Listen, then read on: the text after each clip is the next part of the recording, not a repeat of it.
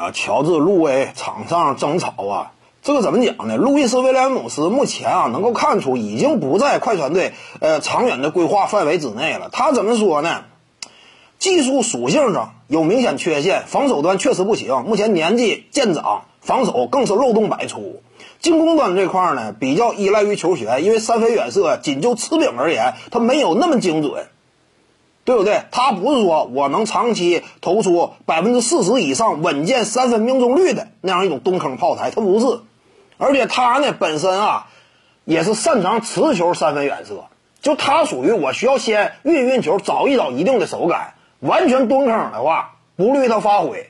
但是呢，考虑到目前啊，快船队阵容当中呢，几大核心俱在，纷纷健康归来，场上球权呢，那肯定得指着核心来。再者呢，就是这两位核心呢，本身就是锋线的属性，都在外线持球。如果说内外非得搭配的话，那么更好的选择呢，形成内外联动啊，是重用哈雷尔。就是路易斯威廉姆斯呢，他往场上一摆，这有时候呢也显得相对比较尴尬。别看说他目前火力依旧挺凶，但是对自己的呃整体的这样一种手这个出手权力占比的预期呀。还没有真正摆正自己的位置，只能这么讲。